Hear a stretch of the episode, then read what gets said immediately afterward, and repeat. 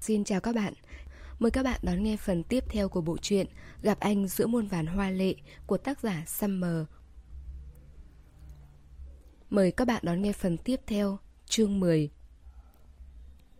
Cô ngây ra một lúc, mắt chân chân nhìn vào màn hình điện thoại.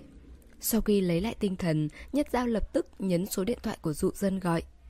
Chờ một lúc, máy bắt đầu đổ chuông, cô kiên nhẫn chờ. Qua ba hồi, đầu dây bên kia có người nhấc máy, giọng nói trầm khan, uể oải vọng ra. Alo? Anh về rồi? Ừ. Đây là lần đầu tiên bọn họ nói chuyện điện thoại với nhau mà người chủ động gọi là cô. Nhất dao cúi đầu, nhìn bông tuyết nằm dưới chân mình, nhất thời không nói gì. Dụ dần không lên tiếng, cũng không bắt máy, ở đầu loa chỉ còn tiếng hô hấp nhẹ nhàng của đối phương. Nhất Giao nghe nhịp thở êm dịu của anh, cảm giác như đang ngồi trên mui xe giữa biển khơi rộng lớn. Bên tai là tiếng gió biển lồng lộng, rất thanh bình. Nhất Giao lại nhớ đến bản nhạc mà anh đã cho cô nghe khi hai người ở nhà cô. Bỗng nhận ra mọi thứ liên quan đến dụ dân đều có cảm giác bình ổn, an tĩnh, khiến sự vật sự việc đều trở nên vô cùng nhẹ nhàng và êm ả. Cô chớp mắt nói, anh về từ lúc nào thế? Ở đầu bên kia có tiếng sột soạt của giấy tờ, sau đó là âm thanh của dụ dân. Vừa mới đáp máy bay vào chiều hôm nay. Anh đang làm việc đấy à? Ừ. Mới đi máy bay từng đấy tiếng đồng hồ quay về đã lao đầu vào công việc rồi. Vậy tôi không làm phiền anh nữa, anh nhớ giữ sức khỏe nhé, đừng làm việc quá nhiều. Mai tôi sẽ mang đồng hồ qua trả cho anh. Cô chuẩn bị cúp máy, dụ dân lại gọi... Nhất giao.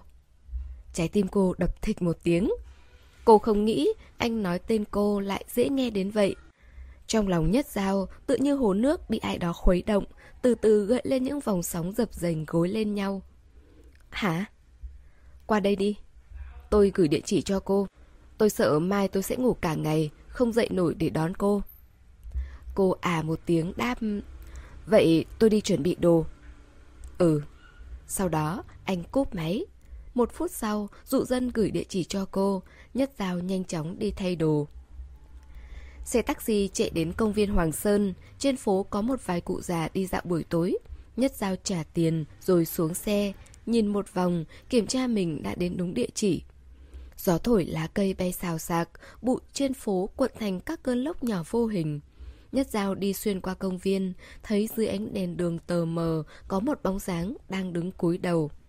Dụ dân chỉ mặc áo len màu trắng, so với hai tháng trước, anh gầy đi rất nhiều. Quần áo mỏng như vậy càng làm rõ vẻ nhợt nhạt và hơi hợt trên người anh. Mái tóc đen đã được cắt ngắn thành kiểu trẻ trung, môi hơi tái vì đứng trong cái lạnh. Nhất dao chạy tới, tiếng bước chân rồn rập thu hút sự chú ý của dụ dân. Anh ngẩng đầu, hàng mi mỏng, nương nhờ tia sáng nhìn cô. Đến rồi à? Anh quan sát tóc cô bay loạn trong gió. Ừ. Nhất dao thở hắt ra một hơi, tay theo phản xạ đưa lên cào cào tóc cho nó vào nếp. Cô nhuộm lại tóc đen rồi, không còn để màu vàng trói lọi nữa. Hai người đứng gần nhau, đèn đêm đổ xuống, chiếu lên người cô. Cô trang điểm nhẹ, môi đánh son hồng, nước da trắng đến phát ra những tia sáng li ti tràn đầy sức sống. Tóc đen phù hợp với cô hơn nhiều. Sao anh mặc ít thế? Không lạnh à? Cô mặc đến ba lớp áo vẫn thấy dùng mình, mà anh chỉ mặc mỗi chiếc áo len mỏng tang. Không sao. Anh đã thay kính thành cộng đen, đường nét trên mặt đều trở nên sắc nét. Nhất dao mở túi, lấy chiếc đồng hồ đã cất kỹ, đưa nó cho anh Đồng hồ của anh đây. Tôi đeo lên cho anh nhé. Dụ dân không từ chối, đưa tay ra ngầm đồng ý. Nhất dao kéo tay anh, đeo đồng hồ vào. Ngược lại với thời tiết lạnh lẽo, tay anh lại rất ấm, dường như lúc nào nó cũng ấm áp như mùa hè vậy. Nhất dao nhấn cài đồng hồ vào tay dụ dân, vừa khít. Cô buông tay ra, dụ dân cúi đầu nhìn nó, sắc đen trong mắt không rõ ràng. Được rồi, Nhất dao ngẩng đầu, tủm tỉm cười. Ừ. Anh xoay nghiêng xoay dọc cổ tay, mặt kim loại vẫn còn vương lại độ ấm từ trong túi cô. Gần đó có một vài người qua lại, ai cũng có không gian riêng của mình, không ai làm phiền ai. Cô có muốn tham quan chỗ tôi làm việc không? Anh hỏi, giọng anh lúc nào cũng trầm. Cô đáp, liệu có sao không? Anh không trả lời vấn đề của cô, chỉ nói một câu, đi thôi. Rồi xoay người, cô dạo bước theo anh. Đi tới đầu công viên, rẽ tay phải, ở đó có một tòa nhà cao tầng khá lớn. Kiến trúc bên ngoài của tòa nhà có vẻ kỳ lạ, nhìn giống như các mái vòm đứng kề nhau. Ngoài cổng có bảng lớn. Tập đoàn Phát triển Khoa học và Kỹ thuật Vĩ Quyên. Chỗ anh làm hay thật đấy. Dụ dân dẫn cô đi qua vườn hoa, cô thích thú nhìn xung quanh. Cảm ơn cô. Dụ dân tra thẻ từ vào ổ khóa, mở cửa ra, anh giữ cửa cho cô vào. Không gian bên trong rất rộng lớn, bốn bề đều là màu trắng hiện đại. Ngay đối diện cửa ra vào là một chiếc tivi gắn tường cỡ lớn, phát đoạn băng giới thiệu. Tập đoàn Phát triển Khoa học và Kỹ thuật Vĩ Quyên là nơi tập trung khai thác vào mảng trí tuệ nhân tạo ứng dụng vào đời sống. Ở đây, chúng tôi đặt nhu cầu và lợi ích của con người lên hàng đầu, không ngừng tìm tòi những cái mới, nghiên cứu, phát triển để mang đến những sản phẩm hoàn hảo nhất phục vụ cộng đồng. Tới nay, tập đoàn Vĩ Quyên đã chiêu mộ được hàng trăm thạc sĩ, tiến sĩ. Nhất Giao nghe đoạn băng đó một lúc, sừng sốt nhìn sang dụ dần Trí tuệ nhân tạo. Anh làm về cái đó à? Anh gật đầu. Đi nào. Anh hướng về phía thang máy. Nhất Giao càng ngày càng thán phục người đàn ông này.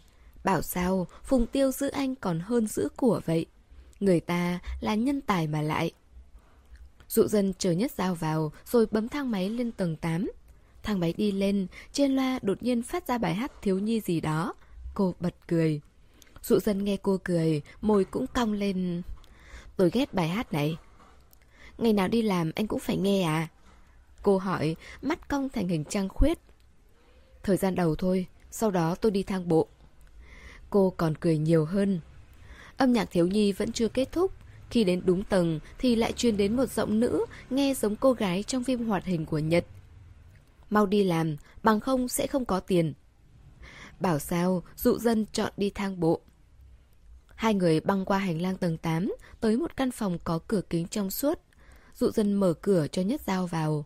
Cô đảo mắt ngắm xung quanh, lòng đầy hiếu kỳ. Về cơ bản thì đây giống y hệt một phòng làm việc bình thường, có 3-4 bàn làm việc đặt ở mỗi góc. Mỗi bàn đều có hai chiếc máy tính, giữa phòng là một cái bàn lớn. Ở góc tay phải có bàn làm việc còn sáng đèn, mặt bàn ngổn ngang đủ loại tài liệu. Cô chắc đó là bàn làm việc của anh. Cô muốn uống gì? Trong phòng có máy sửa rất ấm cúng, cô nghĩ vì thế anh mới mặc ít. Sau đó ra ngoài đón cô nên quên mặc áo khoác. Ở đây có gì? Nhất dao dạo một vòng, nhìn lên máy tính đang bật của anh là trang mã dữ liệu, làm cô hoa cả mắt. Một chữ cũng không hiểu. Có trà, cà phê, trà sữa, nước chanh, nước đào, nước quất, trà hoa quả, trà gừng, trà mật ong. Sự dân kể hàng loạt. Nhất dao buồn cười. Chỗ anh làm có cả cửa hàng nước uống à? Không, chỉ là bên phục vụ rảnh rỗi, nghĩ ra nhiều thứ. Vậy trà sữa đi. Dụ dân gật đầu, bấm vào nút trên điện thoại rồi nói Lily, mang hai cốc trà sữa đến đây. Vâng ạ. Một giọng nói cất lên. Xong, dụ dân kéo ghế cho ngồi. Anh làm phát triển phần mềm à? Ừ. Cho cô xem cái này. Cô di ghế đến bàn làm việc của anh, dụ dân cầm chuột di di một lúc. Sau đó, một chiếc chuồng màu đỏ cho thú cưng hiện lên. Anh cầm kính 3D lên đeo cho cô. Nhất dao ngả đầu về phía trước, ngón tay anh di chuyển trên tóc cô. Đầu ngón tay đặt lên vành tay chỉnh lại dây đeo. Nhất dao nhột nhột. Cô lập tức bước vào không gian xa lạ. Trước mắt là chuồng thú cưng đã thấy trên máy tính. Gọi Coca đi, anh nói. Coca. Cô làm theo. Chờ một lát, một con mèo đen tuyền từ trong chuồng bước ra, lười biếng ngáp một cái. Nó quay đầu, mắt vàng ngọc chậm chậm đảo. Cô thú vị nhìn nó. Trông nó giống con mèo nhà tôi nhỉ? Tiếng nói dụ dân vang bên cạnh. Nó là làm theo hình mẫu con mèo hồi trước của tôi. Thật sao? Cô kinh ngạc. Ừ. Mèo của anh và mèo của tôi giống nhau quá. Cô thử vuốt nó đi. Vuốt được á? Không hẳn, chỉ là tưởng tượng thôi. Cô gọi cô ca, nó nhấc chân đến trước mặt cô. Nhất dao cúi xuống, đưa tay thử chạm lên người nó. Cô ca cọ đầu vào tay cô, sung sướng nhắm mắt. Nhất dao cười vui vẻ. Dụ dân nhìn cô đeo cặp kính dày cộm trên mặt, tay đưa ra vuốt không khí. Trên môi là nụ cười xinh đẹp dạng người. Anh vuốt ngón tay, khóe miệng cong lên. Sau đó anh cười, một âm thanh toát ra từ môi. Cô nghe thấy tiếng anh cười, lưng thẳng lên. Anh cười dễ nghe thật. Nhất dao tháo kính 3D ra, ảo ảnh mất đi, chỉ còn lại vầng sáng nhàn nhạt, từ chiếc đèn bàn và nét mặt sinh động của anh. Môi anh vẫn nâng lên, lộ ra hàm răng trắng bóng, nét mặt ôn nhu dịu kỳ. So với bề ngoài lạnh lùng thì lúc anh cười có chút mùi vị khác biệt. Vui chứ? Anh nhận lại kính để nó ngay ngắn vào chỗ cũ. Cô gật đầu, hồ hởi nói Cái này ứng dụng vào làm gì thế? Không làm gì cả, chỉ là tôi rảnh nên làm thôi. Ồ. Đúng lúc này, bên ngoài cửa kính vang lên tiếng cốc cốc. Dụ dần liếc mắt. Trà sữa xong rồi. Nhanh vậy. Cô quay đầu, chủ động ra mở cửa. Đáng ngạc nhiên là bên ngoài không phải người mà là chiếc robot cao đến hông, vỏ ngoài màu hồng. Lily pha trà sữa xong rồi. Trên màn hình LCD có hiện mặt cười, sau đó là hai mắt chớp chớp. Có thể cho Lily vào không? Nhất dao tròn mắt tránh sang một bên.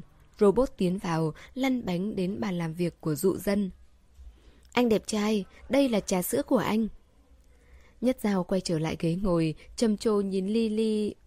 Hóa ra, đây là nhân viên phục vụ của bọn anh à. Anh đáp, phải, chúng nó rảnh lắm. Bảo sao, có nhiều món nước uống vậy. Lily cũng làm việc đó nha. Robot phản bác, giọng đáng yêu vô cùng. Trà sữa. Anh bỏ lơ lời nó nói. Anh đẹp trai thật lạnh lùng. Lily quay sang cô, tỏ vẻ giận dỗi. Nhất dao ôm bụng cười, âm thanh trong trẻo vang khắp nơi. Chị xinh đẹp, trà sữa đây. Bụng Lily có hai cánh cửa mở ra, bên trong là tủ giữ nhiệt, có hai cốc trà sữa. Nhất Giao lấy hai cốc trà sữa ra, trà bên trong rất ấm. Lily đi nhé. Xong việc, con robot quay đi, trên đường ra cửa còn tự động phát ra một bản tình ca. Em yêu anh như gió yêu nắng, anh yêu em như cỏ yêu hoa. Đôi ta yêu nhau, không gì có thể tách rời. Nhất Giao lại được một chàng cười. Anh nghe bản tình ca của Lily, môi bất lực lại kéo lên. Cô đưa trà sữa cho anh, vì cười nhiều mà mặt đỏ ửng. Nhân viên chỗ anh dễ thương thật. Nó là đứa lắm mồm nhất. Dụ dần tắt máy tính và sắp xếp lại tài liệu rồi đưa Nhất Giao đi một vòng quanh công ty tham quan như đã nói trước đó. Cô đi một lượt thì đã uống hết trà sữa. Nhất Giao mang cốc đến thùng rác vứt. Chờ cô quay về, dụ dân lại đưa cốc còn lại của anh cho cô. Trước đó, anh chưa hề động đến. Anh không uống à? Cho cô. Nhất Giao không khách sáo nhận lấy. Trà sữa đã nguội bớt nhưng không hề ảnh hưởng đến mùi vị. Hết một vòng công ty rồi, đồng hồ đã điểm 10 rưỡi tối. Nhất Giao nhớ ra, dụ dân mới đáp máy bay về chiều nay, bèn hỏi Anh đã ăn tối chưa vậy? Ăn một chút trên máy bay, nhưng đồ ăn không ngon. Nghe vậy cô đề nghị Tôi mời anh đi ăn đêm, đi nào. Nói xong, cô thẳng bước đi về phía trước. Dụ dân nhìn bóng lưng nhỏ nhắn của cô, trên mặt là nụ cười nhẹ nhàng. Hai người tìm một quán ăn đêm đang mở, gọi hai tô canh gà và cơm. Bà chủ báo sẽ có đồ ngay rồi tất bật đi chuẩn bị. Quán không đông lắm, không gian khá ấm cúng và sạch sẽ. Nhất dao rót nước lọc ra cốc, nhìn người đối diện rút tờ giấy ăn lau bàn. Cô mỉm cười. Canh gà nóng hổi được bê lên, khói nóng tỏa ra nghi ngút, thơm đến chảy nước miếng. Dụ dân ngồi trên máy bay hơn nửa ngày, thức ăn của máy bay lại không hợp khẩu vị, nên anh cực đói bụng. Nếu không vì vừa đáp chuyến bay về đã phải đi tới phòng làm việc, bằng không anh sẽ về nhà và ngủ một mạch tới ngày hôm sau mà quên cả ăn. Dụ dân ăn hết bát canh gà và ba bát cơm, lúc này dạ dày mới thoải mái hơn. Bà chủ quán cầm chồng bát đi qua, cười khen ngợi. Anh chồng ăn khỏe nhỉ? Nhất dao đang hút canh, tí thì bị sặc. Dụ dân gật đầu đáp lại. Cảm ơn bác. Cô ngước mắt nhìn anh, lại nhìn xuống bát canh, cúi mặt ăn nốt phần của mình. Hai người ăn xong, Nhất Giao như đã nói sẽ mời anh, cô đi trả tiền. No say rồi, dụ dân dẫn cô về công ty để lấy xe đi về. Xe đi trên đường, nhìn ra ngoài, trời đêm không có nổi một vì sao, ánh đèn từ các tòa nhà cao tầng, mông lung như một phép màu từ trong chuyện cổ tích. Buổi tối nay Nhất Giao ăn quá nhiều nên có hơi đầy bụng. Cô thở ra một hơi, ngả người ra ghế nghỉ ngơi. Trên đường hai người ngẫu nhiên trò chuyện vài câu, lúc nhận ra thì đã sắp về tới nhà rồi. Xe dừng đỗ trước khu tập thể, Nhất Giao tháo đai an toàn, định trao dụ dân về, thì chợt nhớ ra một thứ quan trọng. Động tác dừng lại, cô quay đầu hỏi anh... Sinh nhật anh ngày bao nhiêu? Dụ dân trả lời... 14 tháng 2. Valentine à? Anh gật đầu. Ồ, vậy tôi về nhé. Cô vẫy tay, đẩy đẩy cửa xuống xe. Dụ dân ngồi trong xe ngoảnh đầu nhìn ra cửa sổ, chờ tới khi bóng cô khuất sau cầu thang mới lái xe đi. Những ngày cuối năm, A Miễn rủ cô đi vùng cao chơi và đón giao thừa. Hai cô gái tự lên kế hoạch và thuê khách sạn, chi phí xe cộ đều được tính toán đầy đủ. Nào ngờ, ngày đầu tiên lên tới nơi, A Miễn lăn ra cảm. Nhất Giao chăm sóc cô ấy, rồi chờ khi người bệnh đã ngủ, cô xách túi đi dạo vòng quanh. Chợ vùng cao có hai phiên họp, một vào sáng sớm, một vào đầu giờ chiều. Lúc Nhất Giao đi, trùng hợp vào giờ họp chợ chiều. Trên con đường đất ẩm sợp bóng cây, những người đi buôn ngồi trải dài hết một đoạn đường hơn 7-800 mét. Khung cảnh cực đông vui tấp nập, mặt ai cũng chất phác hiền hòa. Dầm mưa dãi nắng bao nhiêu khổ cực đều hiện lên làn da ngăm đen và mái tóc bạc màu. Xong họ vẫn tươi cười vui đùa bán hàng. Cuộc sống vui vẻ nhất chính là lượm nhặt những điều tốt đẹp bé nhỏ mà họ có được trong ngày. Nhất Giao đi dạo một vòng, người ta thấy cô là khách liền mời vào mua hàng rất nhiệt tình. Cô chỉ cười nhẹ và nhẹ nhàng từ chối. Đám trẻ con đứng nô đùa giữa đường, không biết chơi gì mà chạy loạn lên. Có một cô bé va vào người cô. Thằng nhóc ngẩng đầu lên, nở nụ cười ngây thơ, rồi lại chạy đi tiếp. Cô lắc đầu cười, đi tiếp về phía trước. Cuối chợ có một cửa hàng lưu niệm lớn, bên ngoài trang hoàng đẹp đẽ nên rất thu hút. Bên trong cũng có khá nhiều khách tham quan. Cô tò mò đi thử. Nhìn một hồi rồi mua ba chiếc bùa bình an về. Có mua gì nữa không người đẹp? Ông chủ cười hỏi. Thế này là được rồi.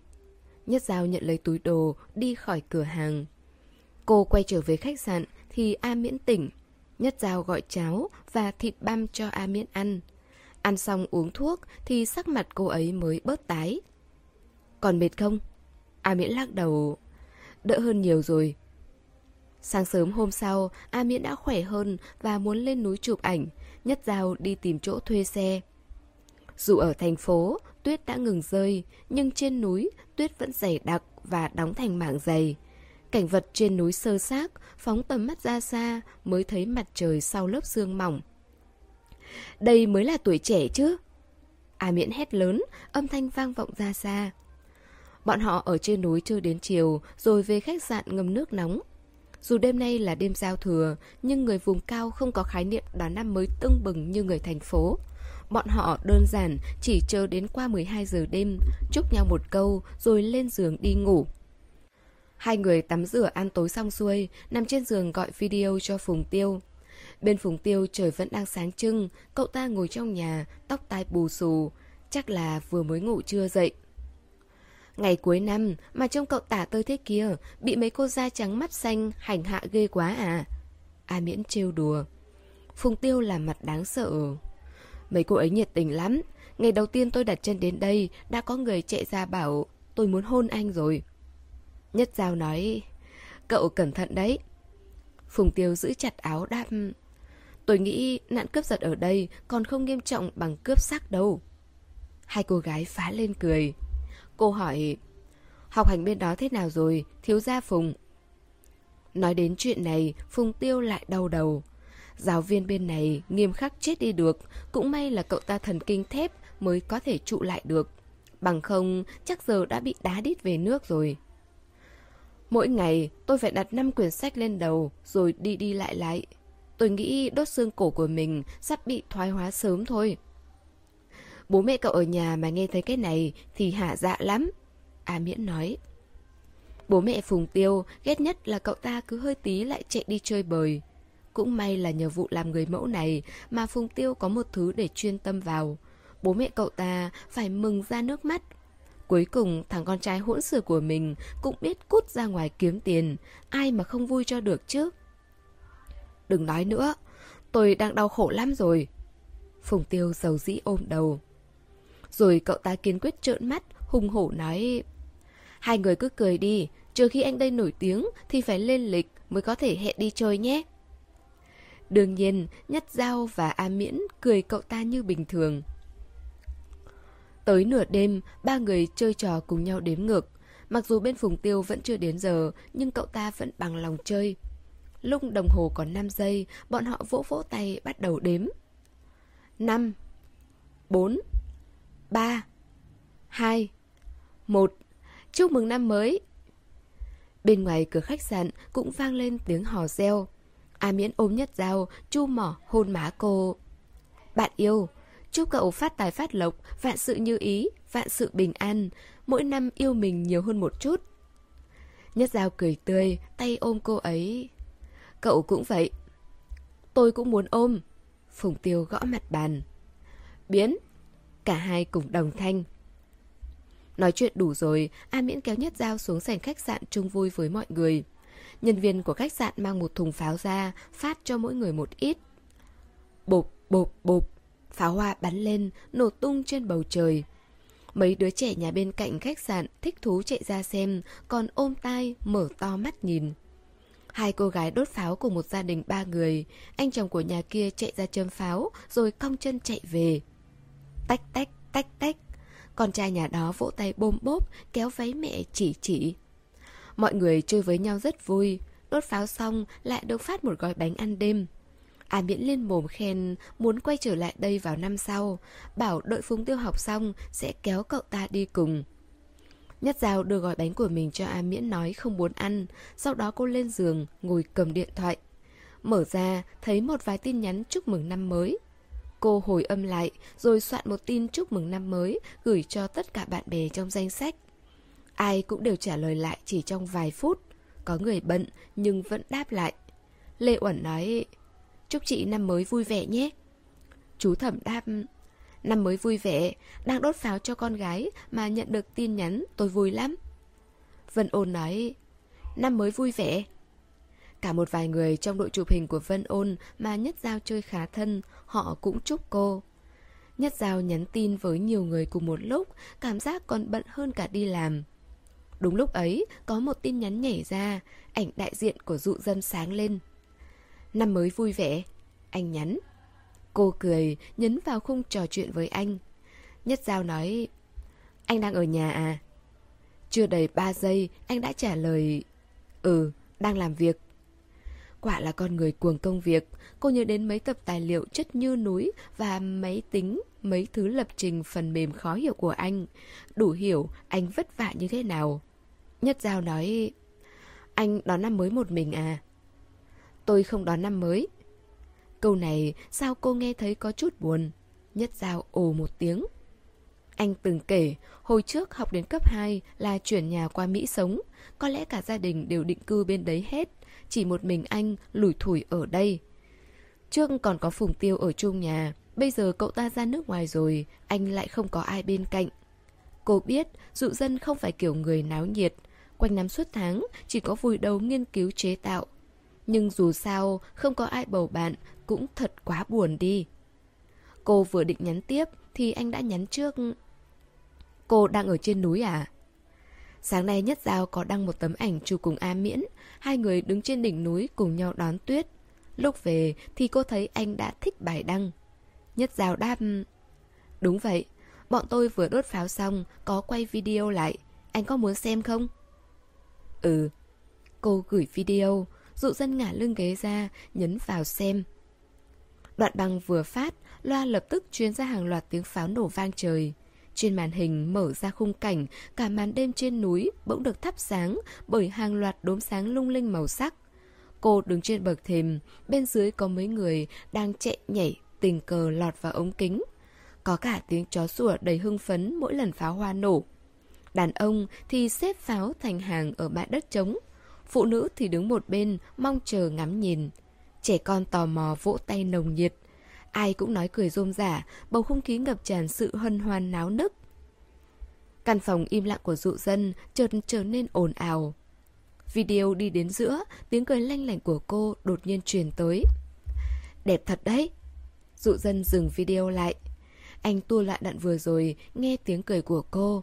Cứ thế, lặp lại vài lần.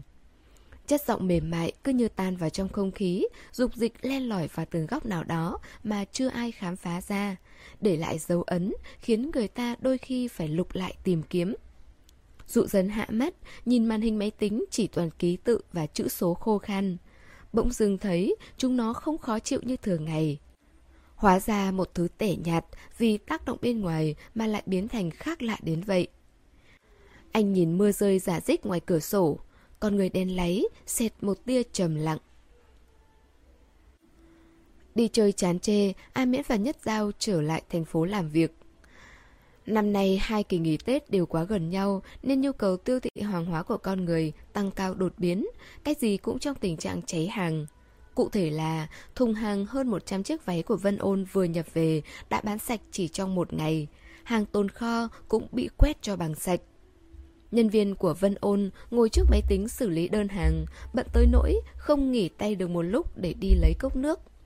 Tiểu Liên ngồi bệt dưới đất đóng hàng, tay thoăn thoắt dán băng dính như cái máy, xong lại xếp hàng vào một chỗ, chờ bên vận chuyển đến mang đi. Nhất Giao thì ngồi trong kho kiểm kê, mấy bạn thống kê toàn chữ và số, làm cô hóa hết cả mắt. Tiểu Liên đậy nắp thùng hàng lại, rồi dán băng dính cố định. Tiếng xoẹt xoẹt và mùi gây mũi của keo chiếm trọn cả không gian. Cô bé làm không ngừng nghỉ, miệng kêu đau khổ. Đóng xong đống hàng này, em lăn ra ốm là vừa. Cố lên, nốt hai tuần nữa thôi. Nhất giáo khích lệ. Tiểu liên dầu dĩ bĩu môi. Cô bé dạ một tiếng, bé bằng mũi kêu, rồi hỏi cô. Tên nguyên đán này chị không được nghỉ à? Có, nhưng chỉ được nghỉ ba ngày vì sắp tới phải đi chụp ảnh. Cô tìm áo len trong kho, đếm số lượng còn sót lại rồi ghi vào sổ. Lần nào cửa hàng Vân Ôn ra bộ sưu tập mới, Nhất Giao và Phùng Tiêu đều là người làm mẫu cho họ, nên nhân viên ở cửa hàng ai cũng quen cô. Chỉ lúc cô đến đây làm việc ở đây thì họ hơi ngạc nhiên, không nghĩ một người mẫu lại đến đây làm công việc bán hàng. Cuối cùng, tất cả đều vì mưu sinh kiếm sống. Ở được một thời gian với nhau, bọn họ đều coi cô là bạn bè. Kỳ này mùa đông kết thúc, Vân Ôn muốn làm luôn cả hai bộ sưu tập xuân hạ, nên suốt ngày chỉ có tất bật chuẩn bị bản thiết kế. Đàm phán với nhà cung cấp vải, đàm phán với nhà máy thuê công nhân, thuê nhân viên quảng cáo. Ngày nào cô ấy cũng chạy việc bên ngoài, đến cả dừng lại thở cũng không có thời gian, chứ đừng nói là ngồi nghỉ. So với cô ấy, việc của cửa hàng còn nhẹ nhàng chán. Tuy nhiên, chính vì Vân Ôn muốn làm cả hai bộ siêu tập mà kỳ nghỉ Tết năm nay của Nhất Giao bị thu hẹp lại. Vân Ôn muốn tới thành phố C chụp ảnh vào hai tuần sau, cô cũng phải đi theo cô ấy. Tiểu Liên xếp hàng sang bên cạnh, tiếp tục đóng gói hàng mới. Em không hiểu vì sao chị ấy muốn làm một lúc hai bộ sưu tập nữa. Đúng là về sau phần việc sẽ nhẹ hơn, chỉ cần chuẩn bị quảng cáo rồi chờ tới ngày là tung ra. Nhưng sao không làm như thường lệ, chờ đến mùa nào làm mới mới làm bộ sưu tập của mùa đó, như thế có phải dễ thở hơn không? Nhất Giao nhún vai, chịu. Quyết định là chủ cửa hàng mà. Mấy ngày này chị ấy cực khổ như thế, khéo ăn uống còn chẳng đầy đủ ấy. Tiểu Liên xị mặt. Không sao đâu, chị ấy biết lo cho mình mà. Nhất Giao an ủi. Tiểu Liên đáp vâng một tiếng. Tới trưa, chồng Vân Ôn đưa cô ấy về cửa hàng, sắc mặt Vân Ôn rất mệt mỏi. Vừa về, đã tìm ghế ngồi nghỉ ngơi. Nhất Giao rót cho cô ấy cốc nước, Vân Ôn nói cảm ơn rồi uống hết sạch nước. Ngồi đây nhé, anh đi mua cơm trưa cho mọi người. Chồng Vân Ôn rút khăn giấy lau mồ hôi cho cô ấy, dịu dàng nói. Vân Ôn gật đầu. Ừ, anh đi đi. Chồng cô ấy nhờ mọi người chăm sóc vợ mình, sau đó mới yên tâm đi mua cơm. Tiểu Liên bóc gói bánh trong tủ cho Vân Ôn ăn, tạm thời nghỉ tay ra bóp vai cho cô ấy. Chị khổ quá à, không sao đấy chứ. Vân Ôn ngả người ra để Tiểu Liên xoa bóp, hai mắt nhắm nghiền. Vẫn chịu đựng được. Một nhân viên trong cửa hàng chống cảm nói Sao chị không chia bộ sưu tập ra Ôm cả hai thứ vào nhau Mệt chết đi được ấy Đoán trước được việc làm của mình sẽ bị người khác chê dại dột Vân ôn chỉ nhẹ nhàng cười, Nửa tiếng mệt cũng không kêu. Phải làm đợt này thôi, Sợ sau này không làm được. Cô ấy đáp. Mặt tiểu liên kỳ quái, Sao lại không làm được? Chẳng lẽ cửa hàng mình sắp đóng cửa? Một người phản bác, Sao có thể thế được? Cô nhìn đống hàng cô chưa đóng xong kìa. Lắm như thế, Sập là sập thế nào? Nhất dao vén tóc ra sau Ngước mắt hỏi Chị có thai à? Vân ôn kinh ngạc Sừng sốt nhìn cô Sao em biết? Em đoán vậy. Hả? Chị có em bé rồi á? Mọi người trợn mắt há miệng. Vân ôn thừa nhận Cười tủm tỉm gật đầu. Ừ Thế nên chị mới muốn làm hết việc Để sau này yên tâm dưỡng thai. Tiểu Liên đứng hình Sau đó kích động ôm ngực. Trời, chị có từ lúc nào thế? Vân ôn nói Mới phát hiện 3 tuần trước Chồng chị biết chưa? Chưa Cuối tháng này sinh nhật anh ấy Chờ đến lúc đó rồi ăn mừng một thể Ôi mẹ ơi Phải mở tiệc Phải mở tiệc mới được Cả một đám được một phen bất ngờ Vân ôn trừng mắt, đưa tay lên miệng làm động tác im lặng. Mấy người không được nói cho chồng chị biết đâu đấy, coi như không có gì xảy ra biết chưa. Tuân lệnh. Nửa giờ sau, chồng Vân ôn mang cơm về. Cái gì cũng không biết, vì đã hứa với Vân ôn nên cả đám không ai dám ho hen nửa lời, chỉ cười cười liếc cô ấy rồi chạy đi nhận cơm. Sau đó lại cắm mặt làm việc. Thời gian đến rồi đi, nhanh tới nỗi chỉ trong một khắc đã trở thành quá khứ. Nhà nhà ai cũng tất bật chuẩn bị Tết Nguyên đán, cả thành phố ngập tràn trong sắc đỏ may mắn. Đến cả bông tuyết cũng được đeo cho chiếc chuông màu đỏ kêu leng keng mỗi khi chạy nhảy. Đúng như lịch, đêm 28 âm lịch, Nhất Giao thu dọn hành lý để cùng đoàn Vân Ôn đi đến thành phố C. Trước khi đi, đã mong bông tuyết qua nhà hàng xóm gửi nhờ. 9 giờ tối, Máy bay hạ cánh đến thành phố C, Vân Ôn dẫn mọi người đến khách sạn, thảo luận qua với Nhất Giao về phong cách riêng của hai bộ siêu tập, rồi dặn dò cô đi ngủ sớm để còn làm việc. Vì Phùng Tiêu đã đi, nên Vân Ôn thuê một người mẫu nam mới, tên Quan Tuấn, là người miền Nam, trẻ hơn cô 2 tuổi. Tính tình cậu ta phóng khoáng, hướng ngoại nên khá dễ nói chuyện cùng. Gương mặt tiểu thịt tươi còn nhỉnh hơn Phùng Tiêu một chút. Cả đoàn dòng dã 4 ngày liền ở thành phố C, Lúc xong việc thì Vân Ôn để nửa ngày cho mọi người đi chơi tham quan nơi này. Nhất Giao làm việc quần quật mấy ngày liền nên không có hứng đi chơi lắm. Định sẽ ngủ tới khi nào đến giờ ra sân bay. Cô vừa định trèo lên giường, cửa phòng bị ai đó gõ, cô lại phải chạy ra mở. Đứng bên ngoài là Quan Tuấn. Có chuyện gì thế? Đi mua sắm với tôi. Quan Tuấn cười, vì giọng miền Nam nên rất mỏng nhẹ. Tôi buồn ngủ lắm. Nhất Giao lờ đờ. Đi, thành phố C nổi tiếng là nhiều đồ hàng hiệu đấy. Quan Tuấn kéo tay cô. Nhất Giao cự tuyệt, xong bị sự nài nỉ của Quan Tuấn đánh bại. Cô đành thay quần áo, đi cùng cậu ta ra trung tâm thương mại. Tuổi trẻ nhiệt huyết có khác, Quan Tuấn đi một vòng trung tâm thương mại thôi đã lỉnh kỉnh đủ thứ đồ trên tay.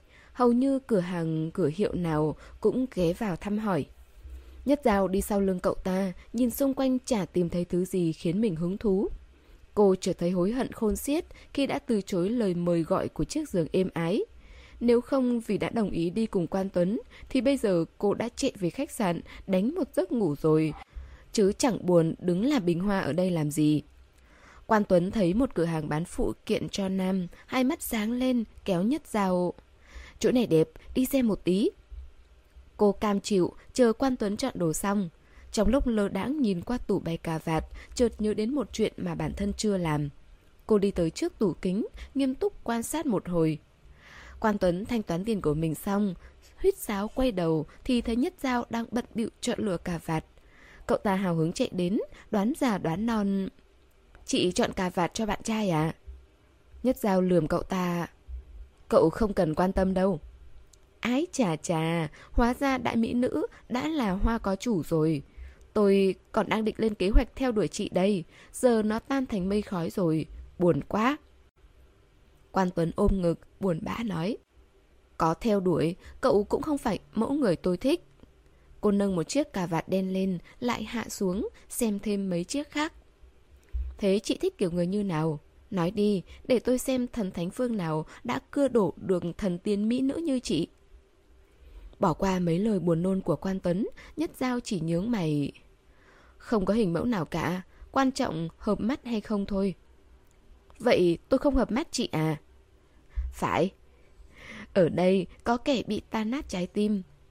Mất nửa tiếng để chọn, cuối cùng Nhất Giao chọn một chiếc cà vạt màu xanh đen, trầm tối và đơn giản. Cô thanh toán xong, cẩn thận cầm hộp cà vạt cất đi. Lúc quay trở lại thành phố C, Vân Ôn đứng ra mời mọi người đại tiệc, chúc mừng vì công việc đã hoàn thành trọn vẹn. Cả đoàn cùng nhau quây quần, vừa ăn vừa uống rượu rôm rả. Ai nấy đều hết sức nhẹ nhõm sau những ngày dài làm việc. Tới nửa buổi, quan Tuấn không còn tỉnh táo nữa. Ôm anh thợ chụp ảnh, nhảy múa xung quanh phòng. Nhất giao thì nửa tỉnh nửa say, nhìn xung quanh mọi thứ đều mờ mờ. Thần trí, lúc rõ lúc không.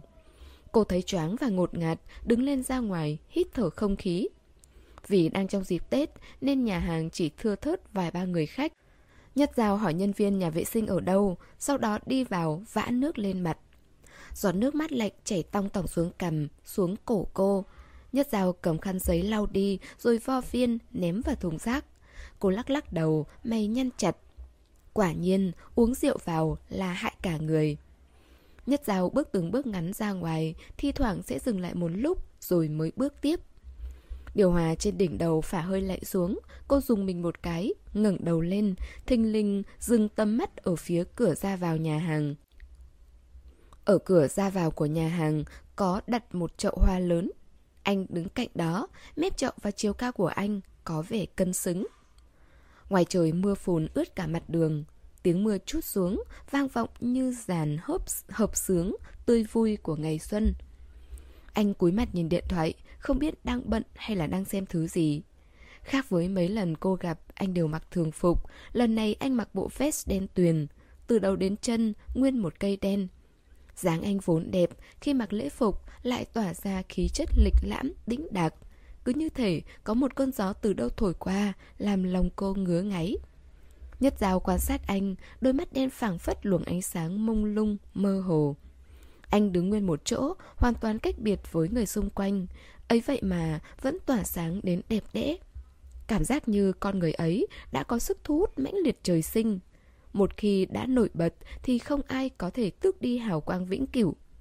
Khuôn mặt anh bình thản, mọi nơi mọi lúc đều mang theo vẻ điềm đạm và chút lạnh nhạt. Lặng lẽ mà gây ấn tượng. Cô chợt nhớ tới nụ cười của anh ở phòng làm việc vào đêm nọ. Rất êm tai, rất dễ nghe, nó khác hẳn so với bề ngoài của anh.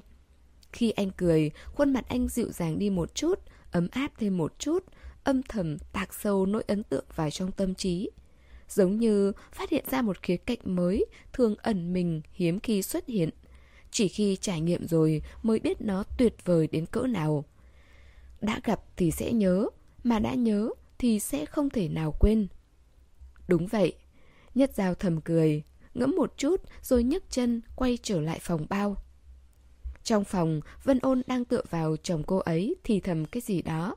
Mọi người vẫn đang chè chén say sưa. Quan Tuấn không thấy bóng dáng đâu, chắc là đang đi vệ sinh. Cô đi tới ghế lấy áo khoác và túi sách của mình, nói với mọi người... Nhà em có chút việc, mọi người cứ chơi nhé, em về trước. Vân ôn hỏi Han... Việc có nghiêm trọng không thế? Cô lắc đầu... Cũng bình thường, nhưng vẫn phải về xem thế nào ạ. Ừ, vậy em về đi. Có cần chị gọi xe cho em không? Cô cười từ chối. Không cần đâu, em ra ngoài bắt xe cũng được. Ừ, thế đi cẩn thận nhé. Về nhé, bye bye. Nhất dao xách túi ra ngoài, liếc tới góc cửa ban nãy thì không còn thấy người đâu.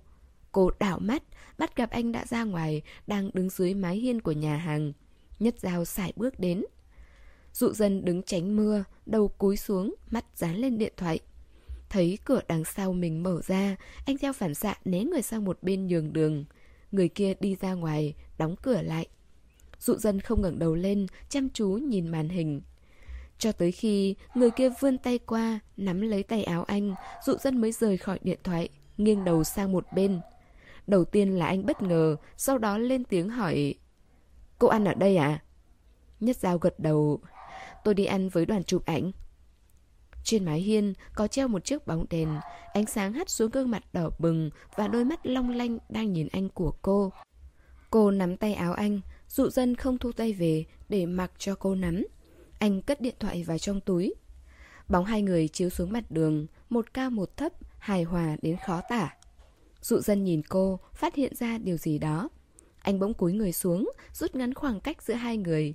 Nhất Giao ngây ngốc, mở to mắt. Quan sát gương mặt tuấn tú, Càng ngày càng kê sát mình. Tay nắm tay áo siết chặt lại. Vẫn là hương chanh đặc trưng của anh Quanh quẩn bên mũi cô, Lông mi Nhất Giao run lên. Tiếng mưa như chút nước trước mắt Dường như trở nên nhỏ đi. Trong đầu cô, chỉ còn nghe thấy tiếng nhịp thở bình ổn Và cả tiếng tim đập khẽ khàng của người đối diện. Tới một khoảng cách phù hợp, Dụ dân dừng lại, chăm chú đặt ánh mắt lên da mặt ngập tràn sắc hồng của cô. Chưa đầy 5 giây, anh rời đi, duy trì lại không gian giữa hai người. Cô uống rượu? Hóa ra lại gần như vậy, chỉ để xem cô có uống rượu hay không thôi hả? Không thú vị. Nhất rào chợt tiến lên một bước, nghiêng người về phía trước. Cô nhón chân, kề sát môi anh. Dụ dần sửng sốt trước hành động của cô, anh định lùi ra sau nhưng bị cô giữ chặt, Lúc này, hai người mặt kề mặt, khoảng cách gần tới nỗi anh chỉ cần nghiêng đầu là môi có thể chạm vào khuôn mặt cô. Cả người dụ dân cứng đờ. Cho mũi cô di chuyển, hơi thở nóng rực phả lên cằm anh, khiến mọi dây thần kinh trong người anh đều nhộn nhạo. Giờ phút này, dụ dân hạ mắt, lập tức có thể nhìn thấy hàng mi như chiếc quạt nâng lên hạ xuống. Thêm cả làn da hồng hào nhẫn mịn của cô, đáy mắt anh trầm đi, Nhịp tim dụ dân nhanh hơn, hai bàn tay nắm chặt thành quyền. Anh không dám động đậy, đến cả hít thở cũng không thông. Nhất dao nhăn mũi, cười cười hạ chân xuống. Anh cũng uống rượu. Dụ dân nhìn nụ cười khờ của cô, cổ họng khô khốc gọi. Nhất dao. Ừ, cô cong môi cười. Môi anh mấp máy, ít hầu đảo một lượt. Cô say rồi à? Nhất dao thừa nhận gật đầu có hơi choáng. Biên cô say, giọng dụ dân dịu hẳn, cứ như đang dỗ dành một đứa trẻ vậy. Cô gọi xe về chưa? Nhất dao cười, mái tóc cô bay bay, óng lên dưới ngọn đèn. Tôi ở trong kia thấy anh, nên theo anh ra đây. Tức là vừa bắt gặp anh, không cần biết gì, liền đi theo. Dụ dân buồn cười, cảm giác như mình là thần tượng được mấy cô thiếu nữ theo đuổi vậy. Nhất dao níu tay anh, sơ sơ hàng khuy gọn gàng. Tôi còn chưa hỏi anh, vì sao anh lại ở đây vậy? Dụ dân kệ cô xoay ngang xoay dọc tay anh không thấy chán, ngón tay lành lạnh phủ lên da tay ấm nóng. Dụ dân cởi áo khoác ngoài, đắp lên người cô chắn gió. Hôm nay có hẹn đi ăn với khách hàng. Ồ, tôi đã nghĩ anh có hẹn với bạn gái. Cô gật gù. Tôi không có bạn gái. Anh đáp. Vậy sao? Cô nhếch môi, nụ cười càng thêm sán lạn. Xe của tôi đang ở trên đường đến rồi, tôi đưa cô về. Anh cúi đầu, hai vành tay đỏ ửng. Nhất giáo lắc đầu, bướng bỉnh lên tiếng. Tôi chưa muốn về. Quả nhiên, ai có rượu trong người là sẽ biến thành trẻ con cứng đầu. Trước đó dụ dân đã từng trải nghiệm qua với Phùng Tiêu, nay lại với Nhất Giao. Anh hắng rộng, nhẫn nại hỏi. Không về, Vậy cô muốn đi đâu? Trời đang mưa đấy. Nhất rào chớp mắt. Đứng ở đây, tôi muốn ngắm anh. Có lẽ vì ánh mắt của cô quá nồng nhiệt và thẳng thắn, anh mất tự nhiên, nghiêng mặt, mang tai đã đỏ thành một mạng. Dụ dân ho khụ một tiếng, mi dài hạ xuống. Nhất giao. Hả? Cô đừng làm thế. Nhất giao lại bước lên một bước, dí mặt gần anh hỏi. Làm thế là làm gì? Đừng nhiệt tình như vậy. Vì sao? Môi mọng của cô hé mở, trên môi phủ một lớp bóng như rượu. Biết khi say, con người sẽ không kiểm soát được hành động của mình. Dụ dần tự nhủ, đừng quá để tâm đến nó. Vậy mà hương thơm trên người cô, gần anh trong gang tấc, lòng bàn tay anh lại đổ đầy mồ hôi. Dụ dần chưa bao giờ tiếp xúc với nữ giới gần như vậy. Thậm chí, khi anh ở nước ngoài làm nghiên cứu, anh đều giữ một khoảng cách nhất định với mọi người. Họ không làm phiền anh, anh cũng không làm phiền. Suốt ngày chỉ có miệt mài học hành và đọc sách. Trước đó anh nghĩ vấn đề này chẳng to tát đến nỗi có thể ảnh hưởng đến anh. Tuy nhiên khi rơi vào tình huống đó rồi, dụ dân mới biết bản thân anh cực kỳ căng thẳng. Cái gì mà kinh nghiệm đối phó với con gái mà Phùng Tiêu hay làm nhảm khi bọn họ ở cùng nhau. Nửa chữ anh cũng không hiểu.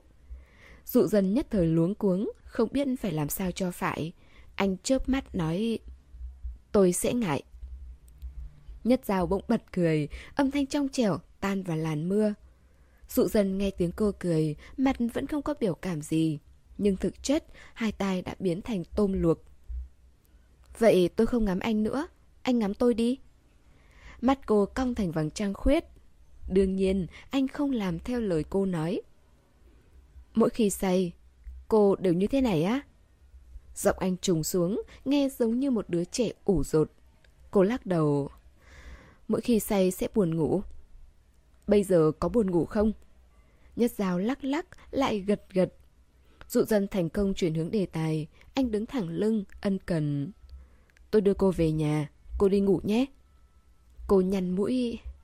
Tôi cảm giác như anh đang lừa tôi, nhưng tôi lại không phát hiện ra điểm đáng ngờ. Tôi không có lừa, lừa con gái không tốt. Vậy sao? Anh gật đầu, nói dối không chớp mắt. Ừ. Thế được, tôi về nhà. Nghe cô sảng khoái nói vậy, anh thầm thở phào. Một lúc sau, xe của dụ dân đặt đã tới nơi, anh kéo cao áo khoác che kín đầu cô. Sau đó, mở cửa xe để đặt cô ngồi uh, vào, rồi cũng ngồi vào theo. Đến phố XX, anh phủi hạt mưa li ti bám trên áo, đắp nó lên cho cô. Vì quá êm ái mà Nhất Giao vừa ngồi lên đã ngủ thiếp đi. Cực kỳ yên tĩnh, như thể cô bây giờ và cô của vài phút trước đứng treo chọc anh ở dưới mái hiên kia là hai người hoàn toàn khác nhau vậy. Mưa bên ngoài tuôn rơi, bám lên cửa xe, vẽ thành các đường chéo hỗn loạn. Sau đó tụ lại thành giọt nước rồi lăn dài xuống mép kính. Mưa nặng hạt tuôn xuống, lấn át cả tiếng bánh xe ma sát với mặt đường. Dụ dân hướng ra ngoài cửa xe, đôi mắt đen dưới mắt kính là bao tâm tư phức tạp đang dần chất lên thành núi. Nửa tiếng sau xe về đến cửa khu tập thể nhà nhất giao. Anh trả tiền cho tài xế rồi cẩn thận che kín người cô. Đỡ cô đi xuyên qua màn mưa để tới nơi khô giáo. Nhất giao vẫn đang mê ngủ, bước chân chỉ biết vô thức đi theo anh. Dụ dần đẩy nhanh tốc độ, cánh tay mạnh mẽ dìu cô. Lúc hai người tới chân cầu thang, mái tóc anh đã ướt đẫm, đỉnh đầu truyền tới cảm giác thanh lạnh. Anh đan tay lên tóc, giữ giữ cho bay hết nước mưa. Dụ dần theo trí nhớ, đưa cô lên đúng tầng. Bấy giờ Nhất Giao đã tỉnh lại, uể oải ngáp một cái. Về tới nhà rồi? Ừ, chìa khóa của cô đâu? Cô thò tay vào trong túi, lục lọi một hồi mới tìm được chìa khóa đưa anh. Dụ dân tra chìa vào ổ, mở cửa ra. Đằng sau cánh cửa là một cục đen đen đầy lông. Bông tuyết ngẩng mặt thấy không phải chủ nhân của mình, ngay tức khắc bày ra tư thế phòng bị. Anh đưa cô vào nhà, đóng cửa lại rồi để gọn chìa khóa lên tủ giày. Bông tuyết khịt mũi ngửi hai người, nhanh chóng cun cút chui vào gầm ghế. Dụ dân cúi người, nhẫn nại mở tủ, thay dép đi trong nhà cho cô. Nhất dao ngẹo đầu, mái tóc dài phủ lên lưng anh, Cô cười khúc khích. Tôi rất hài lòng với sự phục vụ của anh. Thay giày ra, anh đỡ cô vào phòng ngủ, đặt cô lên giường, cởi áo khoác bị dính mưa của mình đặt sang một bên, rồi đắp chăn cho cô. rèm trong phòng cô đóng kín, chỉ có ánh sáng mờ nhạt từ bên ngoài hắt vào. Đắp chăn xong, cô hơi cựa người, nhưng sau đó ngoan ngoãn trở lại, nằm trên giường chăm chú quan sát anh.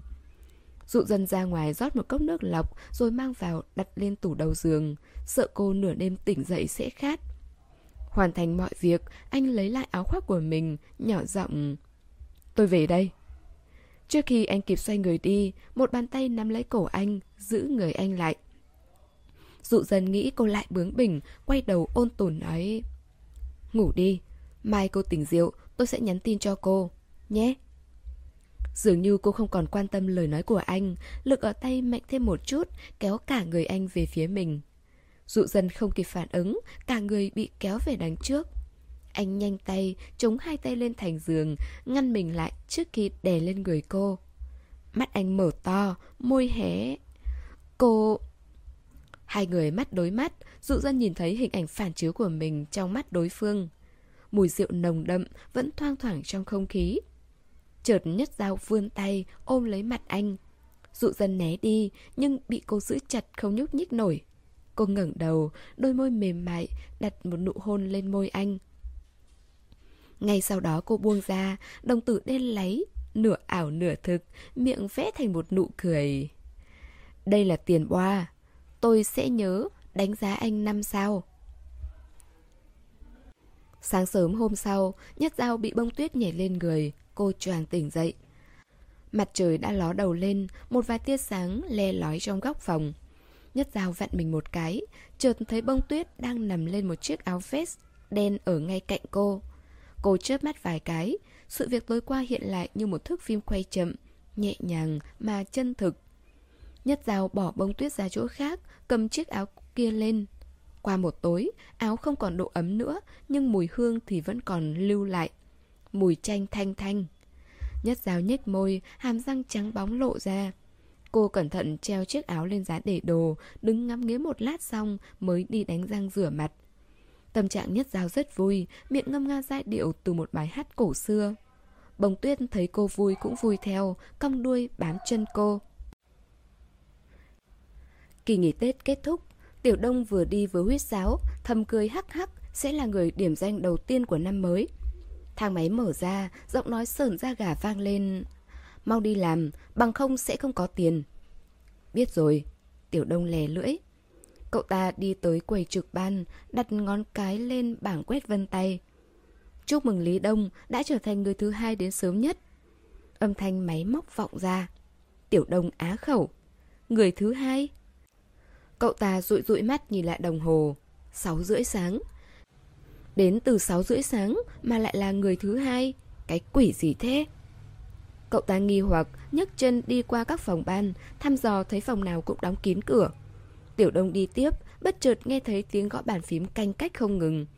Cậu ta ngẩng đầu lên, mặt méo sạch đi. Đây không phải là phòng làm việc của cậu ta thì là gì? Tiểu Đông đẩy cửa ra, ngó đầu vào. Càng ngạc nhiên hơn, cậu ta thấy dụ dân đang ngồi trước máy tính, nghiêm túc gõ phần mềm. Anh mặc áo cộc tay màu trắng, đeo gọng kính đen, gương mặt chăm chú đến đáng sợ. Anh dân, cậu ta gọi. Ừ. Dụ dân đáp, không buồn ngẩng đầu lên khỏi màn mẹ hình máy tính. Sao anh đến sớm thế? Bình thường đúng giờ anh mới đến mà. Tiểu Đông vứt túi lên bàn, cởi áo khoác. Dụ dần đáp, không ngủ được. Anh đến lúc mấy giờ? 5 giờ. Bảo sao lại trở thành người đến sớm nhất? Anh đang làm gì thế? Tiểu Đông bỏ chiếc bánh bao trong túi ra, đi tới bàn dụ dân, gặm một miếng bánh. Số liệu cho dự án robot mới. Đến tháng sau mới nộp mà, anh cứ bình tĩnh. Lần nào làm số liệu cũng là mệt nhất, nhanh lắm phải một tuần mới xong, nên bọn họ thường kéo dài thời gian mới có thể trình số liệu lên phòng nghiên cứu. Cũng may đợt này, thời gian làm đến một tháng, từ từ làm nên chẳng vội. Sắp xong rồi, còn hai dòng nữa. Tiểu đồng tí nữa thì nghẹn bánh bao, cậu ta ho một tiếng, nuốt khan miếng bánh xuống bụng. Anh... anh làm từ bao giờ đấy? Dụ dân gõ nốt mấy dòng cuối cùng, dê chuột bấm lưu bản thảo. Đêm qua, anh hy sinh ngày Tết để làm việc sau. Dụ dân gửi bản thảo lên email của phòng nghiên cứu, sau đó tắt máy tính đi, có vẻ muốn thu dọn đồ đạc. Tiểu Đông đứng một bên, cảm giác bánh bao hôm nay hơi khô. Anh đi đâu thế? Về nhà, trưa nay phải ra sân bay. Dụ dân đứng lên, mặc áo khoác và cầm điện thoại. Sao vừa mới đi làm mà anh đã phải đi công tác vậy? Không xin lùi lịch được sao? Cuối cùng Tiểu Đông không chịu nổi, gọi Lily mang một cốc trà gừng lên. Gọng kính của dụ dân trườn xuống sống mũi Anh đẩy nó lên Thu dọn tài liệu đam. Tuần sau mới phải đi Nhưng qua đó có chuyện trước. Đi dự hội thảo à? Tiểu Đông hỏi. Ừ, ở California. Thế anh đi luôn hai tuần á? Cậu ta kéo cái ghế ngồi xuống. Mồng 8 sẽ về. Ồ, vậy anh đi cẩn thận. Ừ, có việc gì gửi email cho anh. Trước khi đi, dụ dân dặn dò qua. Em biết rồi. Anh gật đầu, bóng lưng cao lớn rời đi. Chỉ còn lại Tiểu Đông ở phòng làm việc. Cậu ta gặm hết nửa cái bánh bao. Lily mang trà gừng đến. Anh đẹp trai, trà gừng của anh đây. Tiểu Đông nhận lấy cốc trà gừng Nói cảm ơn Lily. Này, anh hỏi em Làm sao để chăm chỉ được như anh dân nhỉ? Cậu ta cúi mắt nhìn Lily. Hiệu suất làm việc cao như vậy Cậu ta cũng muốn. Anh yêu đương đi. Lily xoay thân mình, Chậm gì gì bỏ đi và đáp. Liên quan quái gì đến yêu đương? Tiểu đông khó hiểu, Xong đành mặc kệ, Uống trà gừng của mình, Rồi ăn nốt bánh bao. Nhất Giao ngồi nhà A Miễn nhắn tin với Phùng Tiêu. Thiếu gia Phùng sau 2 tháng lênh đênh ở nơi xứ người, Cuối cùng cũng được cho phép về thăm gia đình. Nghe xong mà cậu ta suýt rớt nước mắt. Phùng Tiêu nói, Giao bảo bối Tuần sau anh sẽ về, Em nhớ phải tổ chức đại tiệc đón anh. Nhất Giao xiên một miếng xoài, Cầm lên ăn. Chờ sinh nhật cậu, Rồi ăn mừng một thể. Sinh nhật Phùng Tiêu, vào mùng 10 tháng 2 Cách sinh nhật dụ dân có 4 ngày. Cô vẫn nhớ sinh nhật anh Là vào ngày lễ tình nhân. Lại nói đến vụ việc mấy ngày trước, Hôm cô say rượu, Dụ dân đưa cô về.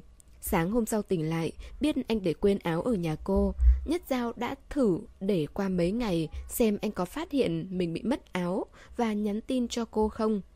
Cuối cùng, con người đó một tin nhắn cũng chẳng có. Nhất Giao đành mở lời trước. Anh để quên áo ở chỗ tôi, bây giờ có rảnh không? Tôi mang qua. Tin nhắn của cô để nguyên cả một ngày, không có lời hồi đáp. Nhất Giao không biết là anh không thấy hay cố tình lờ đi nữa. Cho tới tận tối hôm kia, khi cô vừa đi làm về, thứ cô mong chờ đã đến. Tuy nhiên, lại chẳng làm cô vui vẻ. Anh nói, tôi đang đi công tác. Nhất Giao cảm giác mỗi lần anh để quên thứ gì đó ở chỗ mình, ngay ngày hôm sau sẽ xách dép lên máy bay chạy mất. Cô từng tâm sự với A Miễn về vấn đề này, đương nhiên không nói đó là trường hợp của mình. Hôm trước mình xem một bộ phim, mỗi khi nam chính xảy ra chuyện gì với nữ chính hay để quên thứ gì ở nhà nữ chính hôm ấy, thì ngày hôm sau, nữ chính muốn tìm nam chính, thì anh ta nói mình không ở trong thành phố hoặc đang bận công việc. Cậu nói xem, nam chính như vậy là thế nào? Do cố ý hay là chỉ trùng hợp? A Miễn đang đắp mặt nạ liếc mắt. Nội dung kiểu gì thế? Chắc chắn là anh ta cố ý. Trên đời, làm gì có nhiều chuyện trùng hợp đến vậy? Bảo bối à Mình khuyên cậu nên dừng xem phim đấy Trước khi biên kịch cho cậu một đống tình tiết máu chó ngược tâm. Ý định mời A Miễn làm quân sư của cô thất bại Khi chưa kịp chớm nở. Cô tự nhủ, Chắc chắn mọi thứ là trùng hợp. Sau đó, cố gắng quên sự việc đi. Thế nhưng cho dù quên, Thì trong lòng vẫn khó chịu. Không khác nào bị một cái gai đâm vào người Mà không có cách nào để nhổ ra. Cô thở dài, hỏi, nhắn tin hỏi Phùng Tiêu năm nay muốn tổ chức sinh nhật như thế nào. Phùng Tiêu đáp, tôi muốn ăn lẩu, phải ăn lẩu. Ở bên này không có lẩu, bổn thiếu gia thèm lắm rồi. Vậy ăn lẩu? A Miễn nói chuyện điện thoại xong, bò qua sofa ngồi ăn hoa quả với nhất dao. Cô bỏ điện thoại xuống, cầm điều khiển chuyển kênh qua một bộ phim truyền hình đang chiếu. Phùng Đại Thiếu Gia nói muốn ăn lẩu vào hôm sinh nhật. Cô thuật lại cho A Miễn nghe A Miễn gật đầu Lẩu thì lẩu Hôm Phùng Tiêu về, Nhất Giao bận bịu chuẩn bị cho buổi ra mắt bộ sưu tập mới ở cửa hàng Vân Ôn nên không ra sân bay đón cậu ta được, chỉ có một mình A Miễn đi. Tối cô về, cả ba người tụ tập ở nhà Nhất Giao uống rượu. Phùng Tiêu sau vài tháng uh, tắm nắng tây, da cậu ta trở nên đen hẳn đi, trông đàn ông hơn nhiều so với cái mác tiểu thịt tươi. Phùng Tiêu vừa ngồi vừa kể lại đủ chuyện trên trời dưới biển Còn sinh động hơn cả phim bom tấn Hollywood Tôi cảm giác có mấy cô gái bên đó còn đanh đá hơn cả người châu Á Đương nhiên, đa phần đều thân thiện Nhưng cậu phải nhìn mấy cô ấy học boxing. Tôi cảm tưởng mình mà lên sàn thi đấu với bọn họ thì bay luôn cả hàm răng mất. Lúc bọn họ xì xồ tiếng Anh tôi còn hiểu, thế nhưng bọn họ xì xồ tiếng khác thì tôi chịu. Nghe chẳng khác gì nước đổ đầu vịt. À, thức ăn. Trời ơi, hầu hết bọn họ đều ăn món khô. Tôi thèm ăn canh lắm mà chả có tí nước nào để húp. Cứ như một con cá sắp chết khô vậy. Phùng Tiêu lăn ra sàn, ôm ngực kể lể. Nhất Giao và A Miễn dành hết tâm điểm cho cậu ta, chỉ ngoan ngoãn ngồi lắng nghe và uống rượu. Trẻ chén say sưa rồi, A Miễn làm nhiệm vụ sách Phùng Tiêu về. Nhất Giao thu dọn hết bãi chiến trường mà ba người bày ra, ngáp ngắn ngáp dài buồn ngủ. Cô rót một bát nước đặt cạnh bát thức ăn cho bông tuyết như thường lệ. Sau đó lấy quần áo đi tắm. Tắm xong Nhất Giao ngồi cạnh giường, cầm máy sấy tóc.